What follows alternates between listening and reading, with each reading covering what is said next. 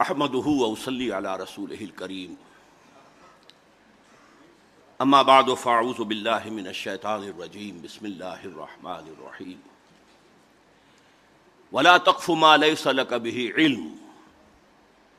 ان السمع والبصر والفؤاد كل اولئك كان عنه مسؤولا. صدق اللہ العظیم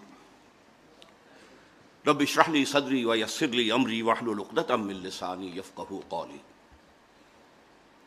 اللهم ربنا الهمنا رشدنا واعذنا من شرور انفسنا اللهم ارنا الحق حقا وارزقنا اتباعه وارنا الباطل باطلا وارزقنا اجتنابه. آمین یا رب العالمین. میرے بہت سے ساتھی حیران ہو رہے ہوں گے کہ میں کھڑے ہو کر تقریر کر رہا ہوں۔ اپنے کمر کی تکلیف کو نظر انداز کرتے ہوئے۔ ابھی کچھ دن پہلے میں نے یہ تجربہ پشاور میں بھی کیا تھا، ہائی کورٹ بار ایسوسی ایشن میں۔ اور اس میں چونکہ مجھے کچھ کامیابی رہی تھی، اس لیے میں یہاں بھی ہمت کر رہا ہوں۔ ایک دوسرا سبب یہ بھی ہے کہ محترم ڈاکٹر جاوید اقبال صاحب نے آج جوش خطابت بڑے زوردار انداز میں پیش کیا۔ ہے تو مجھے بھی جواب میں کچھ کھڑے ہو کر ہی کہنا چاہیے۔ ویسے میں یہ سمجھتا ہوں کہ میری گفتگو کو آپ ان کے موقف کی مخالفت ہرگز نہ سمجھیے، بات آپ کے سامنے آ جائے گی۔ سب سے پہلے میں کچھ مثبت باتیں اپنی۔ دیکھیے، روشن خیالی کے بارے میں ڈاکٹر جاوید اقبال صاحب کی یہ رائے صحیح نہیں ہے کہ یہ ٹوائن بی نے اس کا آغاز کیا۔ یہ تو ریفرمیشن اور رینائسنس کے بعد انلائٹنمنٹ انلائٹنمنٹ روشن خیالی۔ اس پورے پروسیس کو روشن خیالی کہا جاتا ہے۔ یہ روشن خیالی ہم نے دی ہے یورپ کو۔ یورپ خود مانتا ہے۔ ابھی امریکہ کا تو سوال ہی نہیں، وہاں تو کچھ ویشی قبائل صرف رہتے تھے، نہ کوئی تہذیب، نہ تمدن۔ یورپ ڈارک ایجز میں تھا، تاریکیوں میں، خود مانتے ہیں ڈارک ایجز یہ ہمارا فکر تھا جو کارڈوا، ٹولیڈو گرینڈا کی یونیورسٹیوں سے یورپ میں پھیلا ہے، جس نے وہاں روشن خیالی پیدا کی ہے۔ یہ روشن خیالی مسلمانوں کے زیر اصل پیدا ہوئی۔ چنانچہ سب سے پہلے میں حوالہ دوں گا ایم این رائے کا۔ راجہ رام موہن رائے کا حوالہ دیا ہے، ڈاکٹر صاحب نے، میں ایم این رائے کا دے رہا ہوں۔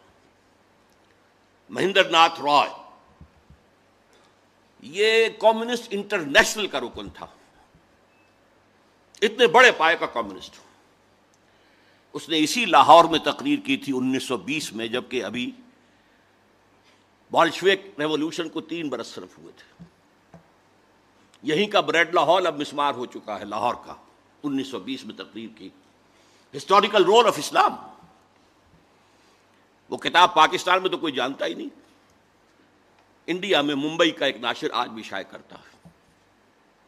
اس میں جو کچھ اس نے کہا ہے، میں اس کا صرف ایک پہلو آپ کے سامنے رکھ رہا ہوں۔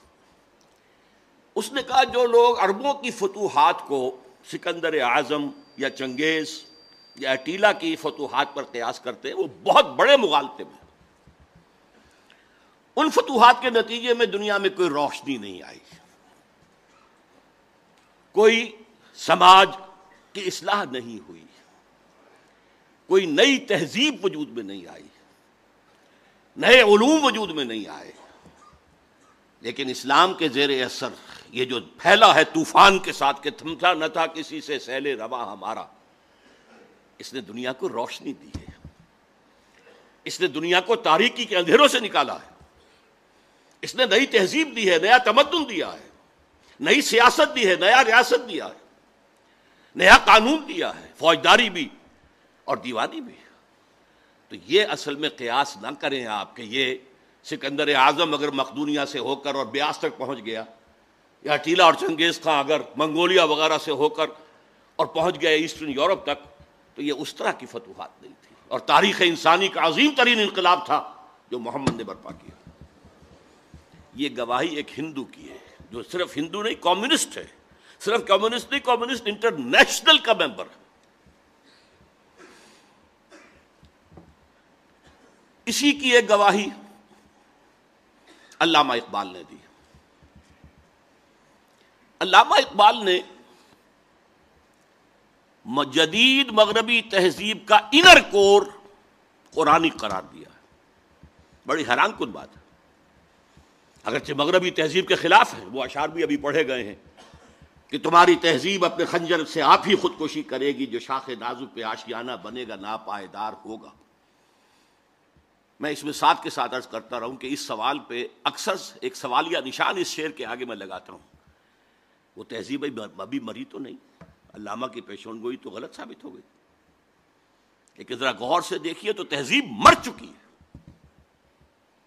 امریکہ اپنی ٹیکنالوجی کے بل پر کھڑا ہے صرف۔ مغربی تہذیب صرف ٹیکنالوجی کے بل پر کھڑی ہے۔ اسی لیے اقبال نے کہا تھا، دنیا کو ہے پھر مار کا روح و بدن پیش۔ تہذیب نے پھر اپنے درندوں کو ابھارا۔ اللہ کو پامر دیے مومن پہ بھروسہ، ابلیس کو یورپ کی مشینوں کا سہارا۔ یہ سارا در حقیقت ٹیکنیکل ترقی ہے جس پر یہ کھڑا ہوا ہے نظام۔ ورنہ تہذیب تو مر چکی ہے۔ مرد و زن، اللہ کی بنائی ہوئی مخلوق جدا۔ ان کو وہ ایک کر رہے ہیں۔ ہم جنس شادیاں۔ ہومو سیکچول کی شادیاں، ایک مرد شوہر، ایک مرد بیوی، ایک عورت شوہر، ایک عورت بیوی۔ یہ تہذیب ہے یا تہذیب کا سنڈاس ہے۔ یہ تہذیب تو مر چکی، خاندانی نظام ختم ہو چکا۔ چار سال پہلے بل کلنٹن نے کہا تھا کہ قریب ہماری قوم کی اکثریت حرام زادوں پر مشتمل ہوگی۔ Born without any wedlock شادی وادی نہیں ہے، ہو رہے بچے وی آر لیونگ ٹوگیدر بچے بھی ہو رہے ہیں۔ وہاں باپ کا نام جو ہے خانے سے خارج کر دیا گیا جو فارمز بنتے ہیں فادرز نیم اکثر کو معلوم ہی نہیں ہمارا باپ کون تھا۔ لہذا آپ مدرس نیم رہ گیا صرف۔ وہ تو معلوم ہے کس نے جنم دیا۔ تو تہذیب مر چکی ہے، اقبال غلط نہیں تھا۔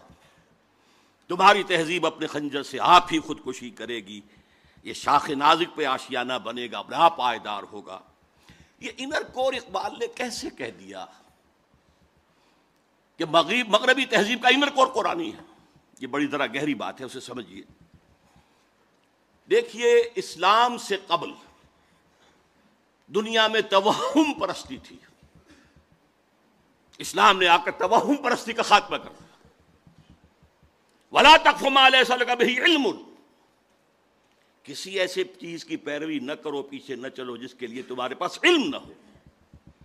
ان السمع والبصر والفؤاد كل اولئك كان عنه مسؤولا ہم نے جو یہ صلاحیتیں تمہیں دی ہیں، سماعت اور بصارت اور پھر عقل۔ فواد کا ترجمہ عام طور پر لوگ دل سے کرتے، میں نہیں کرتا۔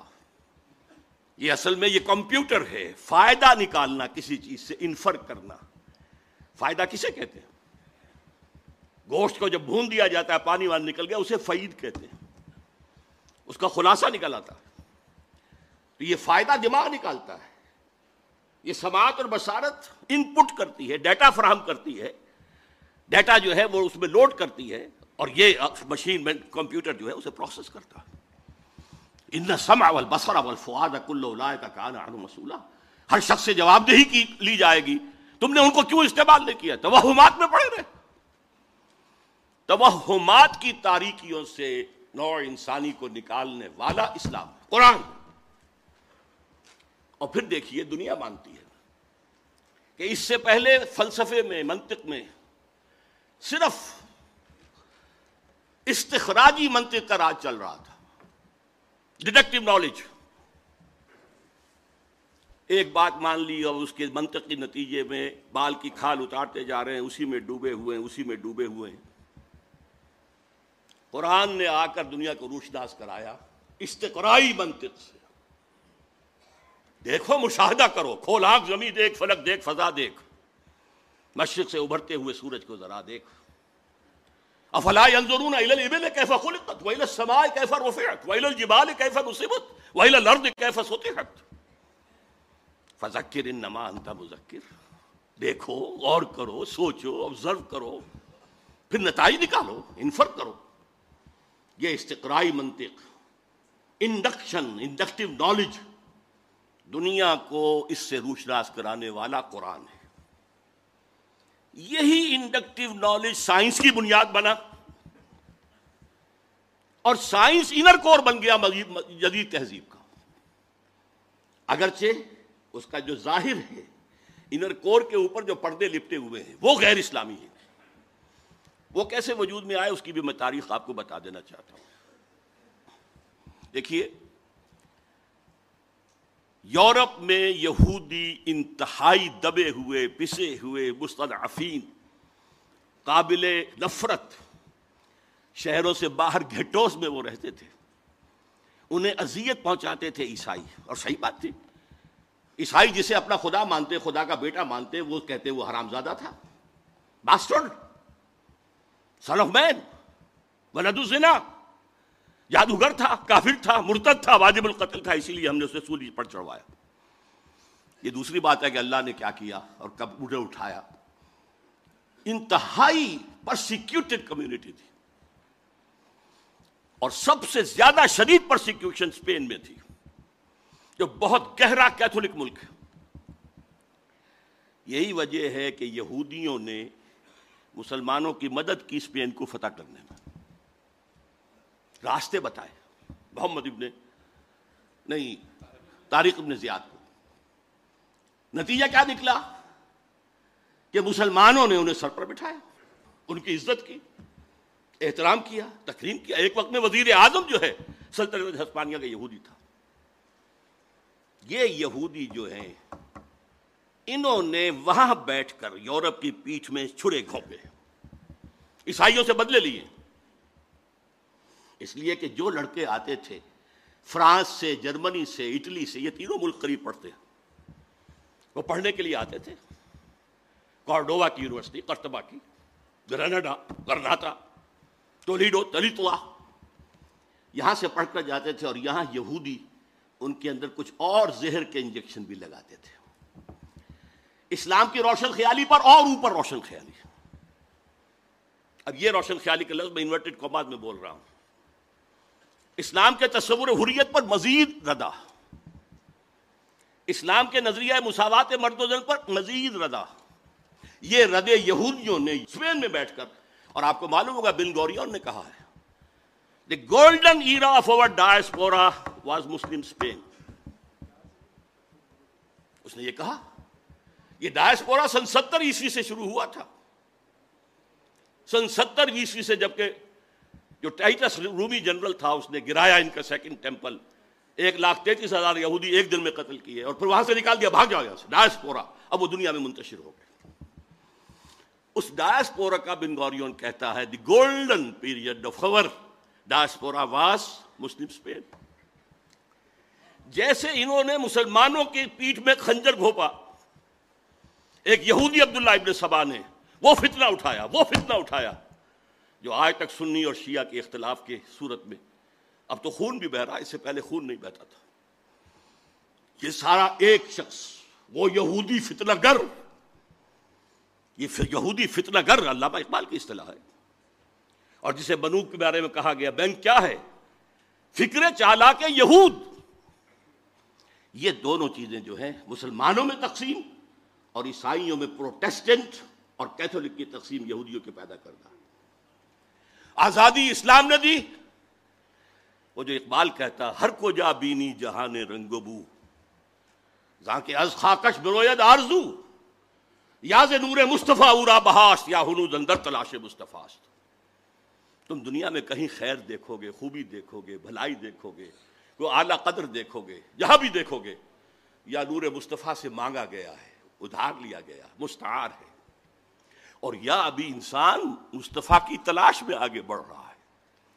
یہ ڈائلیکٹیکل پروسیس جو ہے ہسٹوریکل یہ جس رخ پر بڑھ رہا ہے، وہ لازمن اس کی منزل اسلام ہے۔ آزادی، انہوں نے اسے آگے بڑھایا، اللہ سے بھی آزادی یہ نہیں کہ تبیز بندہ واقع فساد آدمیت، صرف یہ نہیں، اللہ سے بھی آزاد۔ مادر پدر آزاد۔ مساوات مرد و زن فیملی سسٹم کو تباہ کرنے کے لیے عورت کو بھی مرد بنا دو۔ لے آؤ، معاشی میدان کے اندر لے آؤ، گھر سے نکالو۔ حالانکہ خاندانی نظام ایک ایسا نظام ہے کہ اس کا ایک سربراہ ہو سکتا ہے، دو تو برابر کے سربراہ نہیں ہو سکتے۔ ٹوٹے ہی ٹوٹے، برباد ہو ہی ہو۔ مینیجنگ ڈائریکٹر ایک بنائیں گے ڈائریکٹر سو رکھ لیجیے لیکن اس کو توڑا۔ اسی طریقے سے جو ابھی کہا گیا کہ یہ جو کتا ہے یہ فرق نہیں کرتا بیٹی ماں اور اور, اور بیوی کے اندر یہ ہم کیوں کرتے؟ پیاس ہے لگتی ہے جہاں سے پانی ملتا ہم لے لیتے ہیں۔ تو خام خواہ جو ہے ہماری جنسی جو پیاس ہے اس کے لیے قدر نہیں۔ اسی شہر لاہور میں ایک پروفیسر تھے تاریخ کے عبد القادر صاحب۔ وہ یہ کہا کرتے تھے when I can get fresh milk from the market daily why should I bind a cow on my door میں اپنے جنسی جذبے کی تسکین جب چاہوں جہاں سے کر لوں۔ گائے باندھنا ضروری ہے اپنے گھر پہ؟ تو یہ بیوی گھر میں لانا ضروری ہے؟ یہ جو تہذیب کے تباہ کن معاملات ہیں، اور پھر معیشت کے اندر سود۔ نوٹ کیجیے، پروٹیسٹنٹزم ذہن یہودی کی پیداوار ہے۔ جیسے این بنوک، این فکر چالا کے یہود۔ اسی طرح پروٹیسٹنٹزم فکر یہودی کی چالاک ہے۔ اور سب سے بڑا پروٹیسٹنٹ ملک انگلینڈ بنا۔ چرچ آف انگلینڈ بغاوت کے طور پر سب سے پہلے وہاں قائم ہوا۔ پوپ سے آزاد۔ اور وہاں ہی پر آپ کو معلوم ہے کہ سب سے پہلا بینک بنا، بینک آف انگلینڈ۔ کالون کے ذریعے سے سود کا جواز جو پیدا کیا گیا، یہودیوں نے کروایا، شائلاکس نے کروایا۔ وہ جواز سب سے پہلے اس کو قبول کیا ہے انگلینڈ نے۔ یہ پروٹیسٹنٹس کی فتح تھی اور اس کے ذریعے سے رفتہ رفتہ رفتہ رفتہ وہ یورپ کے اوپر قابض ہو گئے۔ اور آپ کے والد محترم جب دیکھ کر آئے تھے انیس سو پانچ سے انیس سو آٹھ تک فرنگ کی رگے جا پن جائے یہود میں۔ یہ نہ کوئی اور دیکھ سکتا تھا، نہ بیان کر سکتا تھا۔ اس ایک مصرے میں بیان کرنا ممکن نہیں کسی کے لیے۔ اور نہ وہ گہری نگاہ، گاہ میری نگاہ تیز چیر گئی دلے وجود، نہ وہ کسی اور کو حاصل۔ فرق صرف یہ ہوا ہے اس ایک صدی کے اندر کہ پہلے فرنگ کا اور پروٹیسٹنٹزم کا امام برطانیہ تھا۔ آج فرنگ کا اور پروٹیسٹنٹزم کا امام امریکہ۔ ہے اچھا اس کے ساتھ یہ تو تھی ریفرمیشن دوسرا تھا رینائسنس۔ رینائسنس کے ذریعے سے انہوں نے علم اس کی طرف لوگوں کو راغب کیا۔ لیکن چونکہ احیاء العلوم کی اس تحریک کے پیچھے ایک نیگیٹو موٹو تھا، پاپائیت کے نظام کے خلاف بغاوت۔ اور پاپائیت ہی ان کے نزدیک مذہب کا مذہب تھی۔ نظر کے خلاف بغاوت۔ لہذا اس کے تحت رد عمل کے طور پر جو علوم اور فنون جنم لیے جنہوں نے، وہ بے خدا، بلکہ مخالف خدا۔ سیاست سے اللہ کو نکالو، حاکم وہ نہیں ہے، حاکم عوام ہے۔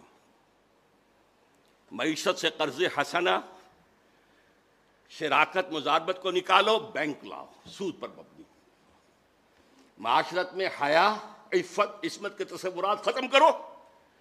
اور آج کی یونائٹڈ نیشنز کی اصطلاح میں پروسٹیچیوٹس کو بھی سیکس ورکرز کہو، وہ بھی ایک محنت کرنے والے ہیں۔ محنت کرنے والیاں ہیں۔ یہ بے خدا سائنس اور بے خدا، بلکہ مخالف خدا فلسفہ ہے، جس نے اس روشن خیالی کو جنم دیا ہے جو آج پیش کی جا رہی اصل روشن خیالی وہ تھی جو محمد رسول اللہ نے دی تھی۔ اور علامہ اقبال کے بقول، آج اگر کہیں کو خیر یا خوبی ہے، تو وہ صرف نور مصطفیٰ سے مستعار ہے۔ اس کا پس منظر کیا ہے وہ میں آپ کو بتا دوں۔ دیکھیے، اللہ تعالیٰ نے علم کے لیے دو آنکھیں دی تھی انسان کو۔ علم کی جو اہمیت آئی ہے، وہ ابھی میں بتا چکا ہوں۔ قرآن مجید کہتا کسی ایسی چیز کے پیچھے مت پڑو جس کی بنیاد علم پر نہ ہو۔ اچھا اسی لیے یہ تمام توہمات اوکل سائنس حالانکہ انہیں سائنس کہا گیا ہے۔ پامسٹری ہو، نجوم شناسی ہو، یہ چیزیں ان میں حقیقت ہے۔ اسلام نے اس کا انکار نہیں کیا۔ Science of number science of colours وغیرہ وغیرہ، جنہیں آپ کہتے ہیں اوکل سائنس، ہٹاؤ ان سے۔ توجہ ہٹاؤ۔ جادو حق ہے مت کرو، کفر ہے۔ یہ نہیں کہا کہ یہ نفی کی ہے کہ ان میں کوئی حقیقت ہے ہی نہیں۔ نہیں، تمہاری توجہ نہیں ہونی چاہیے۔ تمہیں ہم نے دو آنکھیں دی ہیں۔ اور سورہ بقرہ کے چوتھے رکوع میں اول، دوم، دونوں آنکھوں کا ذکر ہے۔ ایک آنکھ ہے ایکوائرڈ علوم کے لیے، جو علم تمہیں خود حاصل کرنا ہے، جسے پوٹینشلی آدم کے اندر ودیت کر دیا گیا تھا۔ جیسے آم کی گٹھلی میں پورا آم کا درخت ہے۔ علامہ آدم الاسباق اللہ میں وہ پورا ایکوائرڈ نالج موجود تھا جو آدم حاصل کر سکتا تھا، یا نسل آدم حاصل کر سکتی تھی۔ اس کے لیے کیا اپریٹس دیا؟ ان سما اول بسر اول فوادہ ان تین چیزوں کو بروئے کار لاؤ اور قدم بقدم قدم بقدم بڑھتے چلے جاؤ۔ یہ اس علم الاسما کی ایکسفولیشن ہے جو آج ہم دیکھ رہے ہیں سائنس کی شکل میں ٹیکنالوجی کی شکل میں۔ یہ بھی اللہ کا دیا ہوا علم ہے۔ اسے سیکولر علم نہ کہیے قتل نہیں۔ بلکہ بڑا پیارا جملہ کہتے تھے، ڈاکٹر رفیع الدین مرحوم و مغفور۔ میرے نزدیک فکر اقبال کے بہت بڑے اشارے کہ Quran is the word of God and this universe is the work of God ان دونوں میں کوئی تضاد نہیں ہو سکتا۔ اگر تعداد محسوس ہوا اس دور میں، جبکہ ہمارا کائناتی علم بہت کم تھا۔ وہ تضاد اس دور کے مفسرین کے حوالے کیا جائے گا، قرآن کے حوالے نہیں کیا جائے گا۔ اسی لیے ڈاکٹر مورس مختار نے کہا کہ میں نے بائبل پڑھی، اس میں بہت سی چیزیں وہ ہیں جنہیں قرآن غلط ثابت کر چکے ہیں موجود موجودہ سائنس۔ قرآن میں ایک حرف میں نے نہیں پایا کہ جسے موجودہ سائنس نے غلط ثابت کیا۔ اور وہ مسلمان ہو گیا فرینچ سرجن بہت بڑا۔ تو یہ ورک آف گاڈ ہے، یہ سیکولر سائنس نہیں ہے۔ یہ بھی مذہبی ہے۔ اللہ کے عمل کا مطالعہ کرو۔ اللہ کے بنائے ہوئے قوانین فطرت ہیں ان کا مطالعہ کرو۔ ان سے فورسز آف دی نیچر کو کیپچر کرو ہارنس کرو، استعمال کرو۔ لیکن دوسرا علم، فَإِمَّا يَاتِيَنَّكُم مِّنِّي هُدًى فَمَن تَبِعَ هُدَايَ فَلَا خَوْفٌ عَلَيْهِمْ وَلَا هُمْ يَحْزَنُونَ۔ دوسرا گیون نالج ہے اللہ کی طرف سے۔ یہ ایکوارڈ نالج ہے جو رفتہ رفتہ رفتہ رفتہ رفتہ رفتہ بڑھا ہے اور آج یہاں پہنچ گیا ہے کہ اقبال کہتے ہیں کہ فروغ آدم خاکی سے، عروج آدم خاکی سے انجم سہمے جاتے ہیں کہ یہ ٹوٹا ہوا تارا مہ کامل نہ بن جائے۔ دوسری آنکھ تھی جب بھی تمہارے پاس میری طرف سے ہدایت آئے، وہی آئے۔ فمن طب ہدایا فلا خوف علیہم ولا یہ دو آنکھیں تھیں۔ وہی اور اقتصابی علم یہ گیون ہے، یہ ریویلڈ نالج ہے، یہ اوپر سے آیا ہے۔ اور یہ نالج آپ کو اپنی سماعت و بصارت اور عقل کے ذریعے حاصل کرنا انسانی تہذیب کا سب سے بڑا المیہ کیا ہے؟ مذہب کی مخالفت میں جو سائنس اور فلسفہ اور جو تہذیب پروان چڑھی، اس نے ریویلڈ نالج سے آنکھ بند کر لی۔ رکھو ادھر۔ صرف ایک آنکھ کھلی رکھی۔ اسی لیے یہ یکشم یک چشم تہذیب ہے۔ یک چشم دجال۔ جتنی اس میں ترقی ہوئی ہے، دجالیت کی طرف انسان کا قدم بڑھتا چلا جا رہا ہے۔ دونوں آنکھیں کھلی ہوتی، کوئی پرواہ نہیں تھی۔ سائنس آسمان کو چھو لیتی، کوئی خرابی نہ ہوتی۔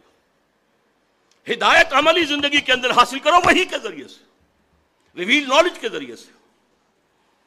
لیکن وہاں کیا ہے؟ اجی چھوڑو خدا ہے یا نہیں ہے، ہوگا۔ لیکن یہ کائنات تو ہے نا۔ اس کو سمجھو۔ یہ ہمارے جسم میں کوئی روح بھی ہے کہ نہیں ہے، ہوگی۔ کون کہہ سکتا ہے کہ ہے؟ اس کو چھوڑو۔ یہ جسم تو ہے نا، اس کی پرواہ کرو۔ بالو پوسو صاف رکھو۔ یہ آخرت آخرت کوئی ہے یا نہیں ہے؟ ہوگی بھائی، شاید ہو، کسی نے آ کے بتایا تو نہیں واپس۔ یہ دنیا تو ہے۔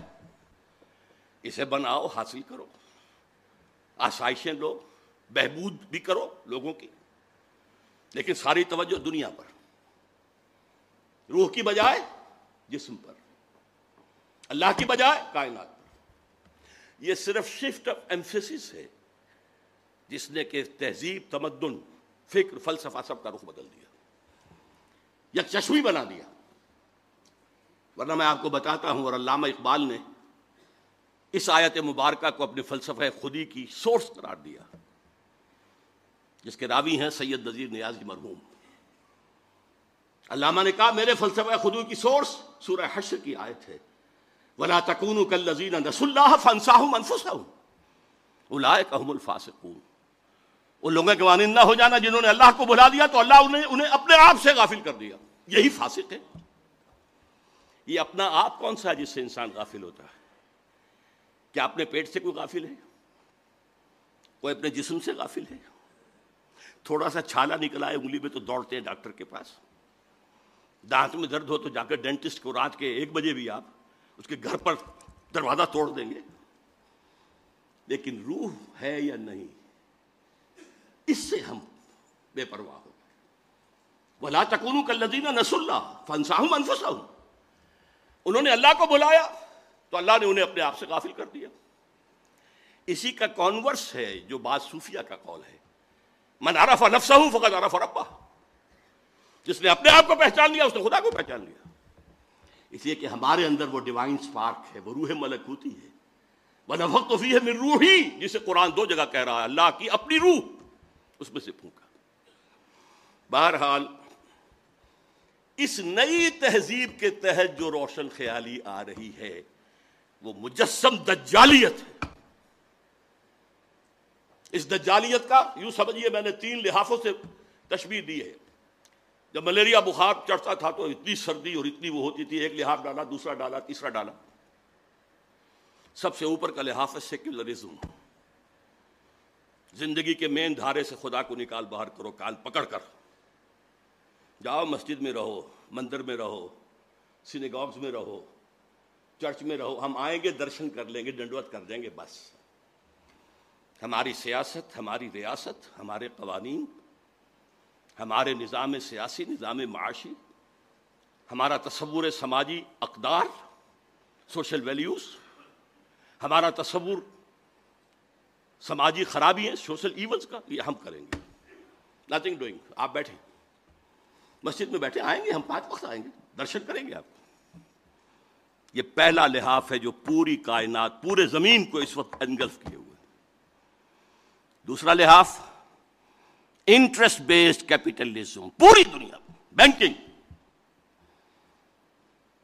یہ بنوک یہ فکر چابا کے یہود، نور حق، اسی نئے آدم ربود۔ اور کیا بات کہی ہے؟ عزیزم عاقف سعید نے اس کا دوسرا شعر نہیں پڑھا۔ تا تہو بالا نہ گردہ دین نظام۔ دانشو تہذیب و دین سودائے خام۔ جب تک یہ بینکوں کا نظام تو بالا نہیں ہوتا، ختم نہیں ہوتا، اپروٹ نہیں ہوتا۔ اس وقت ایک دانش، کیا بات کرتے ہو دانش کی؟ تہذیب، کیا بات کرتے ہو تہذیب کی؟ دین، کیا بات کرتے ہو دین کی؟ سودائے خام، یہ تو بڑے کچے خیالات ہیں۔ دوسرا لحاظ بھی گلوبل ہے۔ تیسرا لحاظ البتہ ابھی کچھ مشرقی ممالک، خصوصاً مسلمان ممالک پر پوری طرح نہیں اڑا ہے۔ وہ اگر آپ protocols of Zion elders of Zion پڑھیں گے تو معلوم ہوگا کہ یہ بھی ایک پورے پلان کے تحت ہو رہا ہے۔ شرم و حیا کے تصور نکال باہر کرو۔ عصمت و عفت کا تصور نکال باہر کرو۔ عزیز واقف نے تو کہا کہ خانہ داری بھی کرے۔ وہ کہتے ہیں خانہ داری اس کا کام ہے ہی نہیں۔ اگر وہ کرے گی تو اجرت مانگے گی شوہر سے۔ بچے جنے گی تو اجرت مانگے گی شوہر سے۔ یہ تو social engineering programme of United Nations assembly کا ہے۔ جس کا سب سے بڑا جو ہے چمچا اس وقت صدر مشرف بنا ہوا ہے۔ پوری دنیا میں کہیں نہیں ہے کہ عورتوں کو اس طریقے سے سیٹیں۔ ڈیموکریسی کا موجزہ ہمارے برابر موجود ہے انڈیا۔ موجزہ مانتی ہے دنیا اس کو، کہ مانا جاتا ہے کہ ڈیموکریسی جو ہے وہ لو پرسنٹیج آف لٹریسی کے ساتھ نہیں چل سکتی اور وہاں چل رہی ہے۔ یہ موجزہ ہے۔ اسی لیے وہ ہندوستان کی پرستش کرتے ہیں۔ ڈیموکریسی ان کا مذہب ہے۔ امریکہ میں نہیں ہے، کہاں ہے؟ لیکن وہ شیطان کے چمچے جو ہے وہ شیطان کو کوئی کان قطر دیں گے، اس کو بھی پیچھے چھوڑ جائیں گے۔ اس کے ضمن میں میں ڈاکٹر جاوید اقبال صاحب کی خاص طور پر توجہ منعطف کراؤں گا۔ رینڈ کارپوریشن جو امریکہ کا ہائیسٹ لیول کا تھنک ٹینک، اس کی تازہ ترین رپورٹ جو آئی ہے، اس میں انہوں نے مسلمانوں کو چار طبقات میں تقسیم کیا۔ ایک فنڈامنٹلسٹ ہیں جو اسلام کو صرف مذہب نہیں سمجھتے نظام سمجھتے ہیں۔ The politico socio economic system. یہ ہماری ہٹ لسٹ پر نمبر ایک ہے۔ انہیں ہم نے ختم کرنا ہی کرنا ہے۔ یہ ہمارے دشمن ہیں۔ اس لیے کہ انہیں مذہب سے دشمنی نہیں ہے۔ نمازیں پڑھو۔ تم آئے امریکہ میں، تم نے چرچ خریدے، مسجدیں بنا لی، ہم نے تو کوئی اعتراض نہیں کیا۔ تم نے سینیگاکس خریدے، مسجدیں بنا لی، ہم نے تو کوئی اعتراض نہیں کیا۔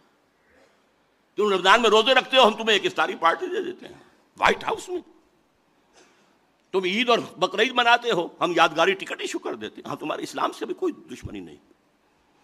ہاں Islam as a political socio economic system جسے وہ پولیٹیکل اسلام بھی کہہ دیتے ہیں۔ یہ ہمارا دشمن ہے اور اس کی وجہ صاف ہے۔ نصف صدی تک جو کولڈ وار جاری رہی، وہ نظام کی جنگ تھی۔ مذہب کی تو کوئی جنگ نہیں تھی۔ مغرب میں وہی کرسچینٹی تھی جو یورپ میں اور یو ایس ایس آر کے اندر تھی۔ وہی کرسچینٹی فرق کیا ہے؟ صرف ایک فرقے کا فرق ہے۔ پروٹیسٹنٹزم ہے کیتھولسزم ہے، اور جس کو کہتے ہیں وہ مشرقی آرتھوڈاکس ایسٹرن آرتھوڈاکس یہ اللہ اللہ خیر چلو مذہب تو ایک ہے۔ ساری جنگ نظام کی تھی۔ ان کے سرمایہ دارانہ نظام کو اتنی بڑی دھمکی مل گئی تھی، چیلنج مل گیا تھا۔ وہ سوچتے تھے ہوا ہو جائے گا پانی میں۔ اور ایک وقت میں مغرب کانپ رہا تھا، اس لیے کہ روس خلا میں پہلے پہنچ گیا تھا۔ ابھی امریکہ تو بہت پیچھے تھا۔ بہرحال جنگ ان کی ہے ان فنڈامنٹلسٹ سے، جو اسلام کو دین سمجھتے ہیں۔ مذہب بھی ہے عقائد بھی ہیں، عبادات بھی ہیں، رسومات بھی ہیں۔ یہ جو تین اسینشل کانسٹیچوئنٹس ہیں مذہب کے کلاسیکل مذہب، وہ بھی ہیں۔ لیکن یہ پولیٹیکل سسٹم بھی ہے اکنامک سسٹم بھی ہے سوشل سسٹم بھی ہے، تینوں ہیں۔ تین جمع تین بن کر چھ بنتے ہیں۔ دوسرا طبقہ انہوں نے کہا، یہ ہے جن کو ڈاکٹر صاحب نے کہا روایت پسند۔ یہ کون لوگ ہیں؟ وہ بھی ٹریڈیشنلسٹ کہتے ہیں، اس لینڈ کارپوریشن میں یہ وہ ہیں جو قال اللہ و قال رسول میں مگن ہیں۔ مدرسوں میں ہے مسجدوں میں ہے یہ ہمارے لیے کوئی براہ راست چیلنج نہیں ہے۔ لیکن اگر خدا نہ خواستہ وہ ٹریڈیشنلسٹ جو ہے وہ فنڈامنٹل سے مل جائے تو بہت خطرناک ہے۔ اس لیے کہ ان کے پاس ذریعہ ہے پبلک کے سامنے آنے کا مساجد ہے ہفتے وار جلسہ منعقد ہوتا ہے۔ تو تیسرے نمبر پر ہیں ماڈرنسٹ اور میں ڈاکٹر صاحب کو بھی انہی میں شمار کرتا ہوں۔ جو اسلام کی ایسی تعبیر کرنا چاہتے ہیں جو مغرب کے لیے پیلیٹیبل ہو۔ آپ نے کہہ دیا شراب حرام نہیں ہے فی نفس سے شراب تو حرام ہے۔ من عملی شیطان فجتنبو ہو چھوڑو اس کو۔ فالن تم انتہون چھوڑتے ہو کہ نہیں؟ تمہیں پہلے بھی دے دیے گئے تھے سگنلز کہ شراب اور جوئے میں کچھ خوبیاں بھی ہیں اور کچھ گناہ بھی ہیں۔ گناہ کا پہلو بھاری ہے۔ پھر کہہ دیا گیا تھا شراب کے نشے میں نماز کے قریب نہ ہو لیکن سورہ معاہدہ کی آخری آیات بھی جو اکثر پڑھی ہے۔ یہ جو ہیں ماڈرنسٹ کسی صاحب نے کہہ دیا اسلام پردہ ہے یہ تو تہذیبی بات تھی صرف۔ یہ ہے کہ جو مغرب میں فٹ کرنا چاہتے ہیں مشرق کی ان اقدار کو۔ ان کے بارے میں رینڈ کارپوریشن میں ہے کہ ان کے پاس پبلک سے کانٹیکٹ کا کوئی ذریعہ نہیں ہے۔ انہیں میڈیا پر خاص طور پر الیکٹرانک میڈیا میں نمایاں کیا جائے۔ اب جو کچھ اے آر وائی کر رہی ہے اور جو کچھ کے کیو ٹی وی کر رہا ہے یا جیو ٹی وی کر رہا ہے، یہ کس کے زیر اثر ہے دیا جی پہلے لیا ہے۔ جو موجود ہے وہ سب سے پہلے۔ چوتھا انہوں نے کہا کہ سیکولرسٹ ہیں، وہ تو ہیں ہی ہمارے۔ اب یہ دو جمع دو کی تقسیم انہوں نے کی ہے۔ Modernist plus secularist. ان کی سرپرستی کرو، انہیں سپورٹ دو۔ اور فنڈامنٹلسٹ اور ٹریڈیشنلسٹ ان دونوں کو دباؤ۔ یہ ہے آج آسمان امریکہ کی وہی اب میں، یہ تو میں نے آپ کے سامنے عرض کر دیا کہ یہ جدید روشن خیالی کی جڑ کہاں سے ہوئی؟ این لائٹنمنٹ سے جو شروع ہوا۔ اس کا ایک جز جو انر کور قرار دیا ہے اس علامہ اقبال نے۔ اگرچہ اس کا ظاہر کچھ اور ہے۔ نظر کو خیرہ کرتی ہے چمک تہذیب حاضر کے یہ سنائی مگر جھوٹے نگوں کی ریزہ کاری ہے۔ اور خیرہ نہ کر سکا مجھے جلوہ دانش فرنگ۔ سرما ہے میری آنکھ کا خاک حجاز و حول قدس۔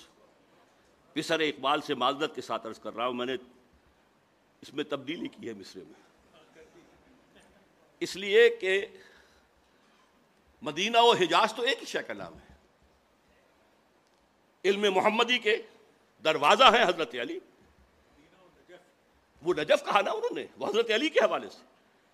میں کہہ رہا ہوں، ان میں واو عطف نہیں آ سکتا۔ وہ تو ایک وعدت ہے ہاں دوسری سورس جو ہے old testament and new testament hall قدس۔ الزی بارکنا حولہ، جہاں سینکڑوں انبیاء دفن ہیں۔ جہاں ابراہیم دفن ہے جہاں یعقوب اور اسحاق دفن ہیں۔ جہاں ان کے خیال میں سولی چڑھائی گئی تھی حضرت عیسیٰ کو، وغیرہ وغیرہ۔ تو میں نے اس میں ترمیم کی ہے اور مجھے امید ہے، میں کوئی علامہ اقبال کے کلام کا یا پیغام کا ماہر ہونے کا دعویٰ نہیں کرتا۔ البتہ ان کے آخری زمانے کی ایک نظم، اس کے آخری شعر کا مستاق میں خود کو بھی سمجھتا ہوں۔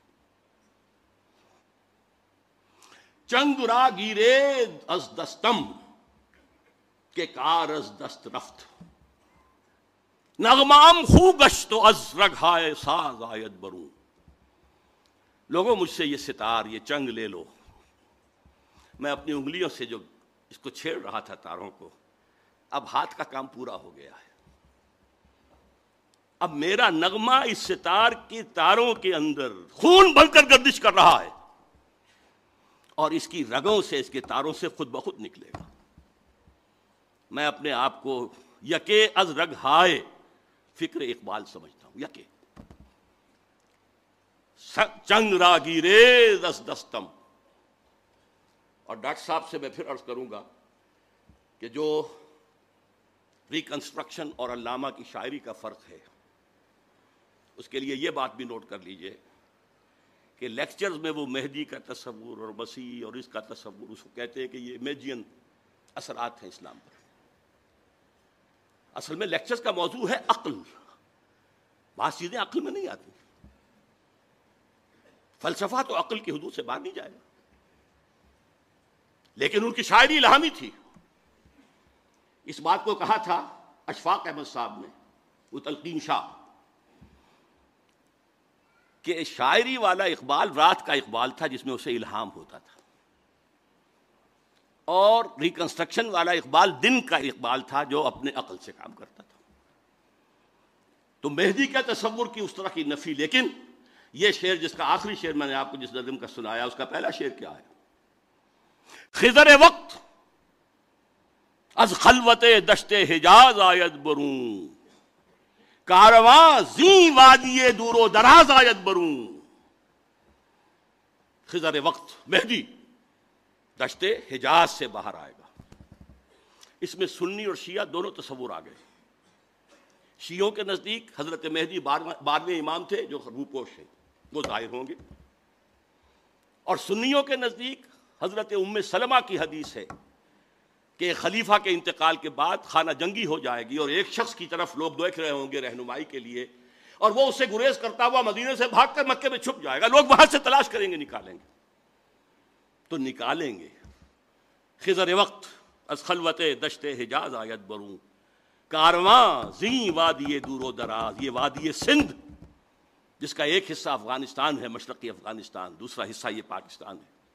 یہاں سے نکلے گا جو حضور کی حدیث کے مطابق، یخرج ناسم من المشرق یعطون للمہدی یعنی سلطان ہی مشرقی ملک سے ایک فوجیں آئیں گی جو مہدی کی حکومت کو قائم کریں گے اللہ کرے کہ وہ پاکستان ہو۔ اقبال کے خواب میں وہ پاکستان ہی تھا اور افغانستان بھی ساتھ۔ بہرحال، آج جو قرارت ہوئی، اس میں بھی جو نقشہ کھینچا گیا ہے کہ یہود و نصارہ کو اپنا ولی نہ بناؤ۔ ہماری بدقسمتی ہے کہ اس دور کے بہت بڑے مفکر معرخ درویش صفت انسان، ڈاکٹر حمید اللہ مرحوم نے اس آیت میں ولی کا ترجمہ کیا ہے، حاکم نہ بناؤ۔ حیران عربی کے بہت بڑے ماہر۔ لیکن میرے نزدیک یہ آیت قرآنی بن عمر ہو نکیس و فی الخلق، جس کی عمر زیادہ کر دیتے اس کی عقل اوندی کر دیتے تخلیقی صلاحیتیں کم کر دیتے وہ اولیاء کا ترجمہ حاکم کہہ رہا اچھا حاکم کوئی کسی کو خود بناتا انگریز آئے تھے تو ہم نے بنایا تھا۔ وہ تو آئے تھے اپنے زور زور سے آئے تھے۔ یہ ولی کا ترجمہ ہے جمع ہے اولیاء، انہیں ساتھی نہ بناؤ، ہمدرد نہ بناؤ، سہارا نہ بناؤ پشت پناہ نہ بناؤ، دوست نہ بناؤ، رازدان نہ بناؤ۔ یہ اس کا ترجمہ ہے۔ تو واقع اس وقت ہم یہود و نصارہ کے اندر جو آیت میں الفاظ آئے تھے یو سارے فیہم، کچھ لوگ ہیں گھسنا چاہتے ہیں ان کے اندر، ان کی تہذیب میں، ان کے تمدن میں، ان کے نظام میں گھسنا چاہتے ہیں۔ اور کہتے کیا ہیں جیسے کہ کہا تھا گیارہ ستمبر دو ہزار ایک کو صدر مشرف نے، جو میں نے اپنے کانوں سے سنا پھر سولہ ستمبر دو ہزار ایک کو۔ اگر ہم اس وقت ساتھ دیں گے، امریکہ ہماری ایٹمی صلاحیت کی بھی حفاظت کرے گا، کشمیر کا مسئلہ حل کرا دے گا۔ نہیں تو یہ سارے معاملہ ابھی ختم ہو جائے۔ بنا دائرہ۔ کہ ہم پر کوئی مصیبت نہ آ جائے۔ ڈر رہے ہیں۔ وہ ڈر کیوں رہے اللہ پر یقین نہیں، اللہ کی مدد کا احساس نہیں۔ آئے گی نہیں اللہ کی مدد؟ تم اللہ سے جنگ کر رہے ہو، مدد کیسے آئے گی؟ لہذا ان میں گھس رہے ہیں۔ لیکن اس کے مقابلے میں جو ایک جماعت کا نقشہ پیش کیا گیا ہے میں یرتد دمن کو مندی نہیں فصف یات اللہ بے قومی اور وہ اس کی راہ میں جہاد کریں گے۔ اللہ ان سے محبت کرے گا، وہ اللہ سے محبت کریں گے۔ اور وہ کافروں پر سخت ہوں گے، اہل ایمان پر نرم ہوں گے۔ اللہ کی راہ میں جہاد کریں گے۔ اللہ تعالی ہمیں وہ جماعت بننے کی توفیق عطا فرمائے۔ ان دونوں آیتوں کا تعلق جو ہے اگلی آیات سے ہوئی ہے۔ مولانا فاروقی صاحب نے حضرت عائشہ کا شعر کا جو ایک مصرا مجھے یاد رہ سکا ہے، وہ لیسا، لے شم سے نہ لمحن غروب سارے دنیا میں یہ بھی ہے، سورج ہے، وہ غروب ہو جاتا ہے۔ ہمارا سورج کبھی غروب نہیں ہوگا۔ وہ ہے محمد الرسول اللہ صلی اللہ علیہ وسلم۔ اقبال کی زبان میں سنا چکا ہوں، ہر کو جا بینی جہان رنگو بو۔ جہاں کے خاکش بروید یاد نور مصطفیٰ اورا بہاست۔ یا ہنود اندر تلاش مصطفیٰ پھر جو آیت انہوں نے پڑھی، ودو لو تک فرون وہ یہ چاہتے تم بھی کافر ہو جاؤ جیسے وہ خود کافر ہے دم کٹی بلی چاہتی ہے، سب کی دمیں کٹ جائیں۔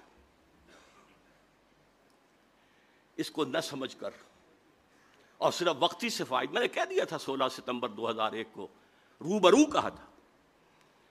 کہ آپ جو کچھ کر رہے ہیں، وہ غداری ہے۔ عدل و انصاف کے مسلمہ اصولوں سے کہ ابھی کوئی جرم ثابت نہیں۔ طالبان کا تو کوئی ہے ہی نہیں۔ جرم اگر آپ کہتے ہیں اسامہ ابن لاد کا وہ بھی ثابت نہیں۔ اور سزا دینے پر تل گئے۔ کون سے اصول ہیں یہ عدالت کے؟ ڈاکٹر صاحب تو چیف جسٹس بھی رہے ہیں۔ نمبر دو، یہ غیرت اور بغ... حمیت سے بغاوت ہے۔ ایک حکومت آپ نے قائم کروائی، مدد کی، سپورٹ کیا، پروموٹ کیا۔ اس کا سفیر آج تک بھی بیٹھا ہوا ہے آپ کے۔ آپ نے انہیں ریکگنائز کیا۔ اور ایک دھمکی پر پتاشے کی طرح بیٹھ کے ایک سو اسی کا ٹرن لے لیا۔ تو کوئی غیرت اور حمیت بھی کسی شے کا نام ہے؟ کہ حمیت نام تھا جس کا گئی تیمور کے گھر سے۔ وہ تیمور کے گھر سے کیا؟ سادات کے گھر سے گئی۔ مشرف صاحب تو سدی سید ہونے کے مدعی ہیں۔ اور نمبر تین، یہ بغاوت ہوگی اسلام سے کہ ایک مسلمان حکومت کے خلاف، مسلمان ملک کے خلاف، غیر مسلموں کا ساتھ دیا البتہ جو آپ بتا رہے ہیں حکمتیں وہ حقیقی ہیں، میں مانتا ہوں۔ لیکن وقتی ہیں جلد یا بدیر آپ کی باری آ کر رہے گی۔ بعد میں خود کہا مشرف نے کہ ہماری باری بھی آ سکتی ہے۔ لیکن آپ جا رہے ہیں اسی کے اسی کے دامن میں۔ لا ملجا من کا ولا ماوا اللہ یہ تو دعا ہے، رات کے وقت سونے کی مصنون دعا۔ اے اللہ، تیرے کسی اقدام کے خلاف کہیں پناہ لینے کی جگہ ہے ہی نہیں، سوائے تیرے دامن کے۔ جیسے ماں بچے کو مارتی ہے اور بچہ ماں سے چمٹا جاتا، کہاں جائے؟ لہٰذا یہ امریکہ سے چمٹے جا رہے ہیں۔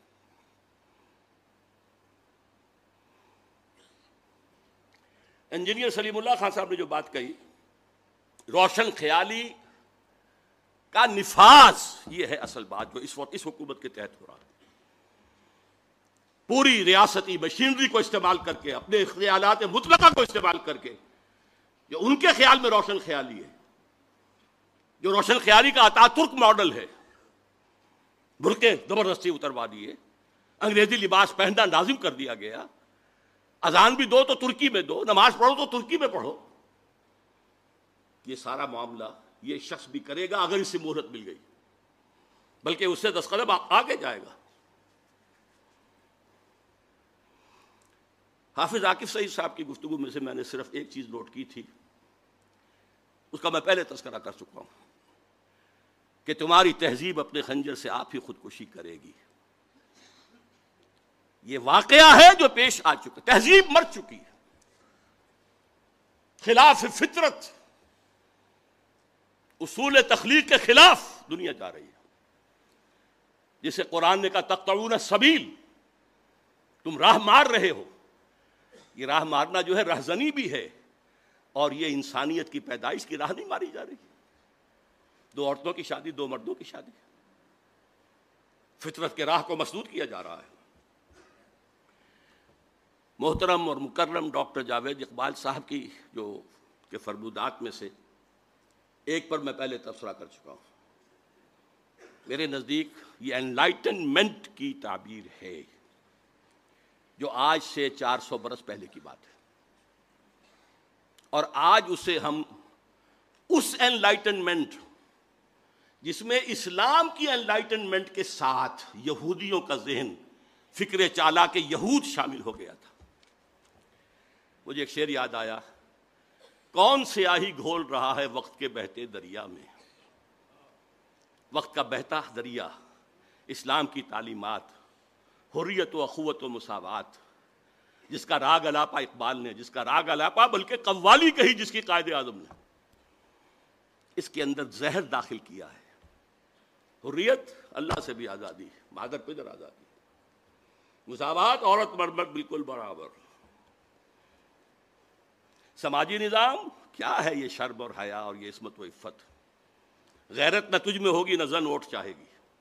وہ زمانہ آ رہا ہے، آ چکا ہے۔ نمبر دو، ڈاکٹر صاحب نے سب سے زیادہ اہم قرار دیا انقلاب فرانس کو۔ یقیناً وہ بھی رنائسنس کا ایک پروڈکٹ ہے، نتیجہ ہے۔ آزادی، بادشاہوں سے آزادی، جاگیرداروں سے آزادی لارڈ سے بیرن سے آزادی۔ لیکن اس کا جو اصل مظہر ہے، وہ ہے در حقیقت چرچ آف انگلینڈ اور بینک آف انگلینڈ۔ یہ ہے دو چیزیں جو یہودیوں نے وہاں پر مسلط کی۔ چرچ پاپائیت سے اگر بغاوت نہ ہوتی تو سود کی اجازت نہیں مل سکتی تھی۔ سود حرام تھا۔ یورپ کے نظام کے تحت حرام تھا۔ پروٹیسٹنٹس کے ذریعے سے انہوں نے اس کی اجازت حاصل کی اور پھر اپنے سودی ہتھ کنڈوں کے اندر پورے یورپ کو جگڑ لیا۔ فرنگ کی رگے جا جائے یہود میں۔ Bank of England. تیسری بات جو جمال الدین افغانی کے بارے میں کہی کہ خلیفہ پر شورا کے رائے یا اکثریت کی رائے مؤثر ہونی چاہیے بائنڈنگ ہونی چاہیے۔ میں نے اپنا جو تصور پیش کیا ہے، جدید خلافت کا، اس میں یہی بات کہی ہے۔ درخواست کروں گا کہ ڈاکٹر صاحب میری وہ چھوٹی سی کتاب پڑھ لیں۔ انسٹیٹیوشن بہت بعد میں ڈیولپ ہوئے ہیں۔ خلفائے راشدہ میں لیجسلیچر اجتہاد۔ اور جو ایگزیکٹو اور جوڈیشری سب کے ہیڈ خلیفہ تھے۔ جیسے حضور تھے، تینوں چیزیں جمع تھی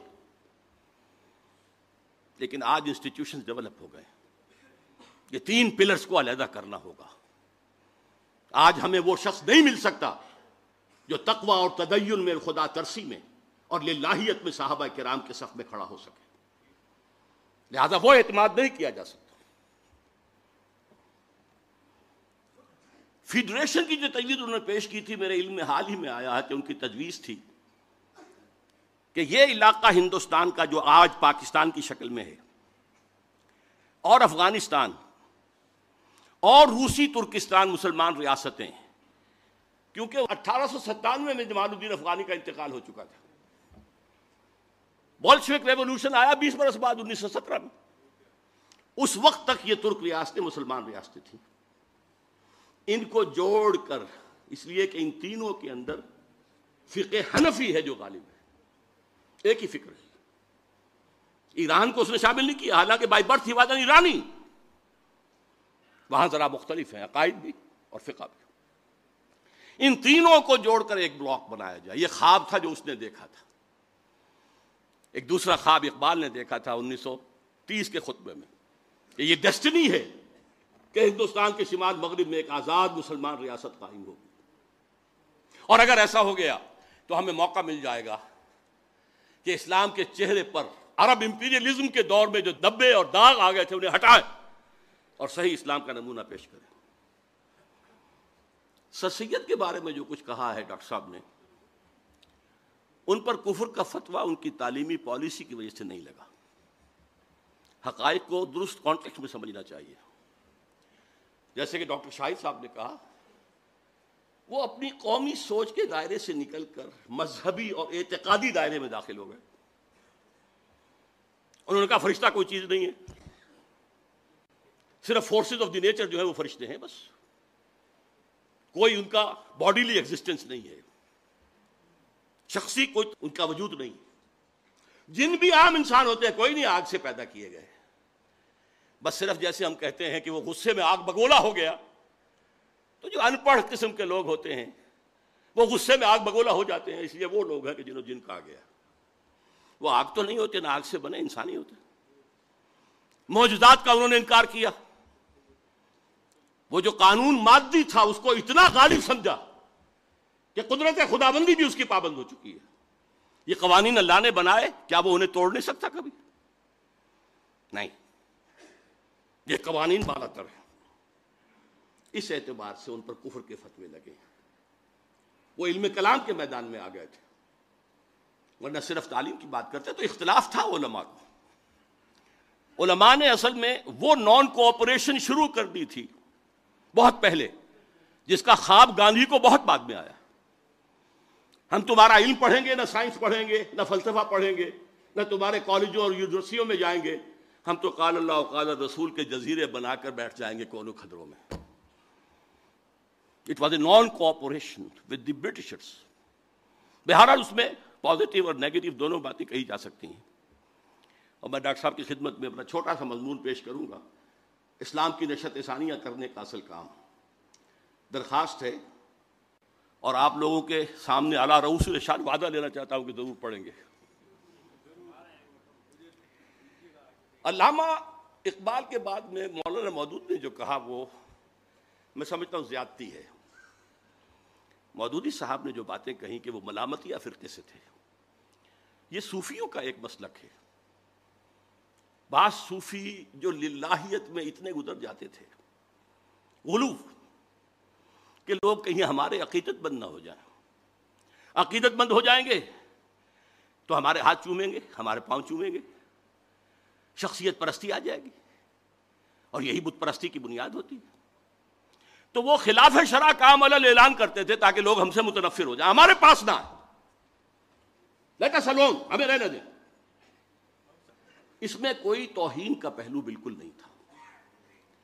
علامہ اقبال کے خطبہ الہ آباد میں جو قومیت کی بحث ہے، اس کو تو عام کیا ہی مودودی نے۔ مسئلہ قومیت نامی کتاب لکھ کر۔ علامہ کا خطبہ تو آج بھی لوگ پڑھیں تو سمجھ نہیں سکتے۔ وہ فلسفیانہ بحث ہے۔ لیکن اس کو عام کیا ہے۔ مسئلہ قومیت کے نام سے کتاب جو ایک زمانے میں مسلم لیگیوں کے آنکھ کا تارا تھی اور ہزاروں لاکھوں اس کے اس کے جو ہے تقسیم کیے گئے۔ البتہ بعد میں ان کا اختلاف تھا۔ کہ قیادت ایسے لوگوں کے ہاتھ میں آ رہی ہے جسے آپ نے بھی کہا کہ وہ سیکولر مائنڈڈ تھے پریکٹسنگ مسلم نہیں تھے۔ تو اس سے اسلامی ریاست قائم نہیں ہوگی، ایک مسلم نیشن سٹیٹ اور وجود میں آ جائے گی اور یہ بات سچی ثابت ہوئی ان کی۔ بہرحال میں سمجھتا ہوں زیادتی ہے ان کا ذکر ان علماء کے ساتھ کرنا۔ ہاں مولانا مدنی رحمۃ اللہ علیہ۔ اسی طریقے سے مولانا نجم الدین اصلاحی یا اللہ شاہ صاحب بخاری اور ریکنسٹرکشن کے بارے میں یہ کہ یہ شرائی جو یہ سوڈانی عالم نے کہا کہ یہ کفریات ہیں، یا سلیمان ندوی صاحب نے کہا کہ یہ کتاب نہ لکھی جاتی تو بہتر تھا۔ ابو نسل ندوی کو آپ نے پوتا قرار دیا ہے سید احمد بریلوی کا۔ وہ کئی پشتوں میں جا کر نواسے بنتے ہیں۔ سید احمد بریلوی کا بیٹا تو کوئی تھا ہی نہیں۔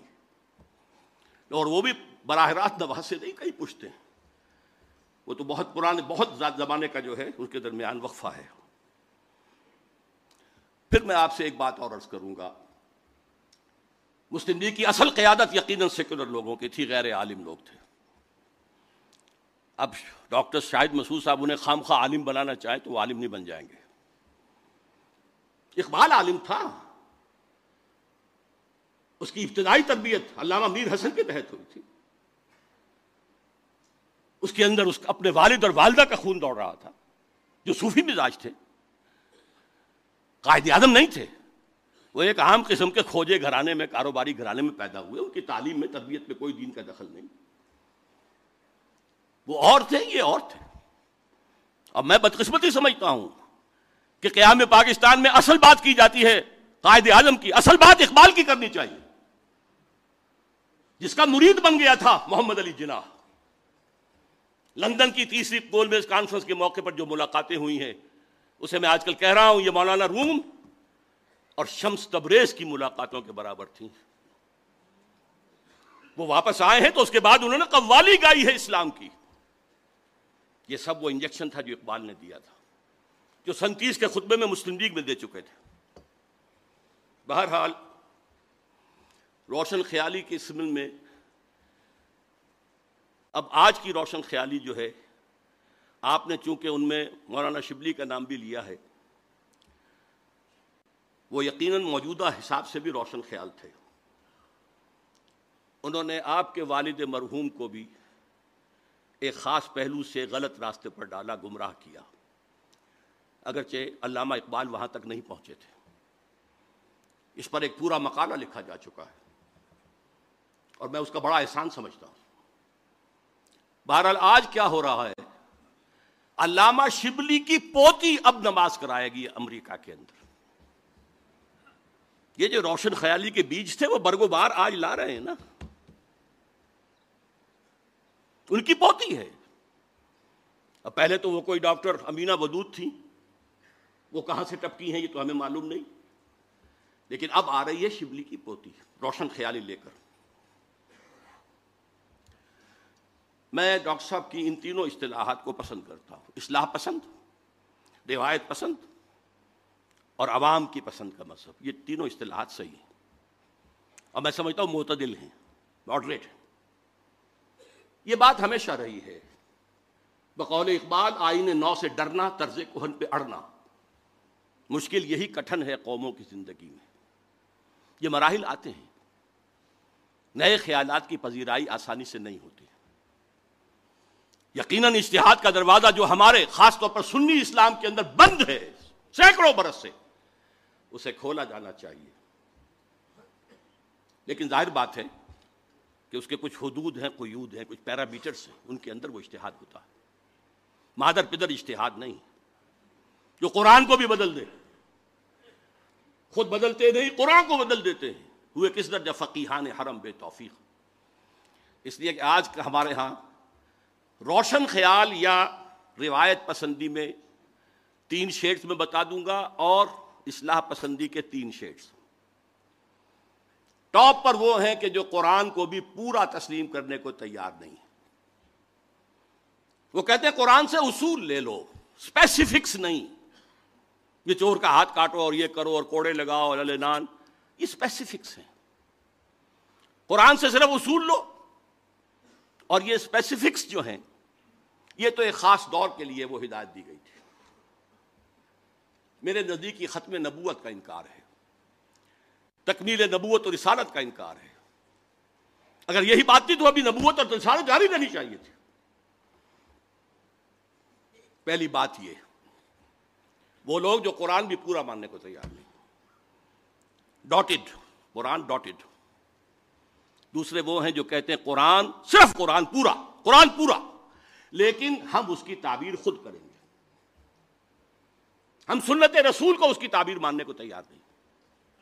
یہ منکرین حدیث ہیں، ہمارے ہاں جو اہل قرآن بھی اپنے آپ کو کہتے ہیں۔ وہ مرکز ملت کی حیثیت سے فیصلے تھے۔ اب ہم قرآن کی تعبیر خود کریں گے۔ سنت جو ہے وہ اس میں ہمارا سورس نہیں۔ یہ ہیں دو شیڈ جو آج روشن خیالی کا اظہار کر رہے ہیں، ان کے۔ اس کے بعد آتا ہے اہل حدیث کا موقف۔ قرآن بھی لازم، سنت بھی لازم۔ لیکن خلفائے راشدین کے فیصلے بھی بائنڈنگ نہیں۔ حضرت عمر کے اشتہادات ایگزیکٹو آرڈرز تھے اپنے دور کے، وہ ابدی نہیں۔ وہ اہل سنت تو ہے اہل جماعت نہیں۔ چوتھا شیڈ کیا ہے؟ قرآن، سنت اور اجماع امت جو صرف خلافت راشدہ میں ہوا ہے۔ اس کے بعد تو اجماع کا سوال ہی نہیں۔ عالم اسلام ایک وحدت رہا ہی نہیں۔ اس وقت عالم اسلام ایک وحدت تھا۔ تو خلیفہ راشد کے جس فیصلے کو مان لیا گیا، وہ گویا اجماع ہو گیا۔ یہ ہیں ہمارے اہل سنت والجماعت۔ اس کے بعد آتا ہے مجتہدین کا دور۔ ابو حنیفہ، امام مالک، امام شافی امام بن حنبل، امام جعفر صادق۔ اب قرآن، سنت، اجماع، بلکہ اہل تشیع جو ہے وہ اجماع کو نہیں مانتے، جیسے اہل حدیث نہیں مانتے۔ دور خلافت راشدہ کے فیصلے کو وہ نہیں مانتے۔ چوتھے یہ ہے کہ ان کے اجتہاد کو بھی مانو، بندھے رہو ان کے ساتھ۔ یا فقہ حنفی کے ساتھ، یا فقہ مالکی کے ساتھ، یا فقہ شافعی کے ساتھ۔ یہ ہے چوتھا شیڈ جس پر آج مسلمان، اکثریت جو ہے مسلمانوں کی، جس کے اوپر عامل ہیں۔ تو میں یہ عرض کر رہا تھا کہ روایت پرستی کی یہ انتہا جو ہے، اس کو تو چھوڑے بغیر چارہ کار نہیں۔ اگر وہ فقہا جنہوں نے اشتہاد کیا تھا، وہ یہ کہہ سکتے ہیں کہ ہم رجال و نحن رجال۔ وہ صحابہ اور تابعین کی رائے کو بھی رد کر سکتے ہیں۔ وہ بھی انسان تھے، ہم بھی انسان ہیں، ہم اشتہاد کر سکتے ہیں۔ تو امام ابو حنیفہ بھی انسان تھے، امام مالک بھی انسان تھے، امام شافی بھی انسان تھے، امام احمد محمد بھی انسان تھے، امام جعفر صادق بھی انسان تھے۔ خطا ہو سکتی۔ اور خطا نہ ہو تو جدید تقاضوں کے اندر ایسی وسعت پیدا کی جانی چاہیے۔ مسالح مرسلہ کے حوالے سے اشتہاد کا دروازہ کھلنا چاہیے۔ تو یقیناً اگر ٹریڈیشنسٹ مسلمان اس کے اوپر مصر رہیں گے، تو اپنے پاؤں پر کلہاڑی خود ماریں گے۔ وہ بات صحیح ہوگی کہ زمانہ آگے نکل جائے گا، وہ پیچھے رہ جائیں گے۔ عوامی مذہب کی بھی ظاہر بات ہے کہ ہمیں ضرورت ہوگی کہ اس کی اصلاح کریں۔ اصلاح پسندی کے اندر وہ بھی شامل ہونا چاہیے۔ اس میں جو چیزیں آ گئی ہیں، جو توحید کے تقاضوں کے خلاف ہے جو دین کے بنیادی اعمال ان کے خلاف ہیں۔ اس کی نفی ہونی چاہیے۔ اگرچہ ان کو موضوع بنانا درست نہیں ہے۔ قرآن کی دعوت عام کی جائے، خود بخود وہ چیزیں جو ہیں دھل جائیں گی۔ روشنی پھیلے گی تاریخیاں چھٹ جائیں گی۔ ڈاکٹر شاہد مسعود صاحب کے حوالے سے میں حیران ہوا جب یہ کہہ بیٹھے وہ کہ پوری نماز کو بدلنا پڑے گا۔ انا للہ و انا جائے یہ کہاں سے کہاں پہنچ گئے ایک دم؟ میرے نزدیک تو اسلام کا معجزہ ہے یہ۔ چودہ سو برس سے زیادہ گزر گئے اور نماز کے اندر ہماری ڈرل جو ہے، جماعت، وہ کہیں ٹوٹتی نہیں۔ کسی کے نزدیک تین رکعتیں نہیں ہیں، فجر کی دو ہی ہیں۔ کسی کے نزدیک دو یا چار نہیں ہیں، مغرب کی تین ہی ہیں۔ ہر رکعت کی ترتیب وہی ہے۔ قیام ہے، رکوع ہے، پھر قوما ہے، پھر سجدہ ہے، پھر جلسہ ہے، پھر سجدہ ہے۔ کسی کے نزدیک اختلاف ہے۔ شیعہ، بریلوی، دیوبندی، اہل حدیث، کسی کے نزدیک۔ سن باسٹھ میں پہلی مرتبہ حج کی سعادت حاصل ہوئی تھی۔ تو مجھ پر یہ منکشف ہوا تھا۔ ایک صف میں ہم تو خیر یہاں پر نمازیں پڑھتے تھے، سب حنفی ہیں۔ لیکن وہاں کیا تھا؟ حنفی، دیوبندی، بریلوی، شافعی، مالکی ہمبلی جعفری، سب موجود ہیں۔ اور نماز کی ڈرل کے اندر کہیں رکھنا نہیں آتا۔ اگر کسی کا خیال ہوتا کہ جیسے رکو ایک ہے ایک رکعت میں، سجدہ بھی ایک ہی ہے، تو کچھ ایک سجدہ کر کے کھڑے ہو جاتے۔ کچھ سجدے میں ہوتے اور وہ کہتا پھر کھڑا ہونے والا۔ یہ ناداں گر گئے سجدے میں جب وقت قیام آیا۔ نہیں، وہی ڈرل ہے۔ کوئی رکھنا نہیں۔ اور یہ صرف سنت کی وجہ سے ہے۔ سنت جو تباتر عمل سے آئی ہے۔ سنت صرف حدیث سے نہیں آئی ہے۔ امت کا تواتر عمل، صحابہ نے دیکھا حضور کو سلو کبا رہے تو مونی اسلی تابعین نے دیکھا صحابہ کو تب تابعین نے دیکھا تابعین کو۔ نسل بعد نسل۔ نماز کا طریقہ یہی رہے گا۔ چاند پہ ہوں گے تو وہی زمین قرار پائے گی، اسی پر سجدہ ہوگا، اسی پر قیام ہوگا۔ باقی یہ کہ کیا اور شکلیں ہوں گی، یہ جب وقت آئے گا، اس اشتہاد کے لیے جیسا کہ غالباً ملک عبدالروف نے کہا تھا یا انجینئر سلیم اللہ صاحب نے کہ جو نئے مسائل پیدا ہوں گے انہیں بھی اتحاد کرنا ہی ہے۔ لیکن میں قدیم مسائل میں سے بھی جو ہمارے مکاتب فقہ ہیں، ان کے اندر اشتہاد کا قائل ہوں۔ اور یہ ہے درمیانی راستہ، معتدل راستہ، روشن خیالی کا راستہ۔ اللہ مجھے توفیق دے کہ میں اس پر کاربند بھی رہوں۔ اور اسے پھیلا بھی سکوں۔ مقررین حضرات کے بارے میں جو کچھ میں نے عرض کیا ہے، معذرت خواہ ہوں۔ خاص طور پر ڈاکٹر جاوید اقبال صاحب سے۔ وہ مجھ سے آٹھ سال بڑے ہیں۔ اور میں حیران ہوا کہ ان کے اندر اس وقت بھی اتنی قوت ہے کہ کھڑے ہو کر اور بغیر یہ سہارا لیے ہوئے انہوں نے بڑے خطیبانہ انداز میں تقریر کی ہے۔ میں نے انہیں فوراً دادے تحسین دی تھی۔ اقول قولی حاضہ وستغفر اللہ علی ولکم ولسائر المسلمین والمسلمات.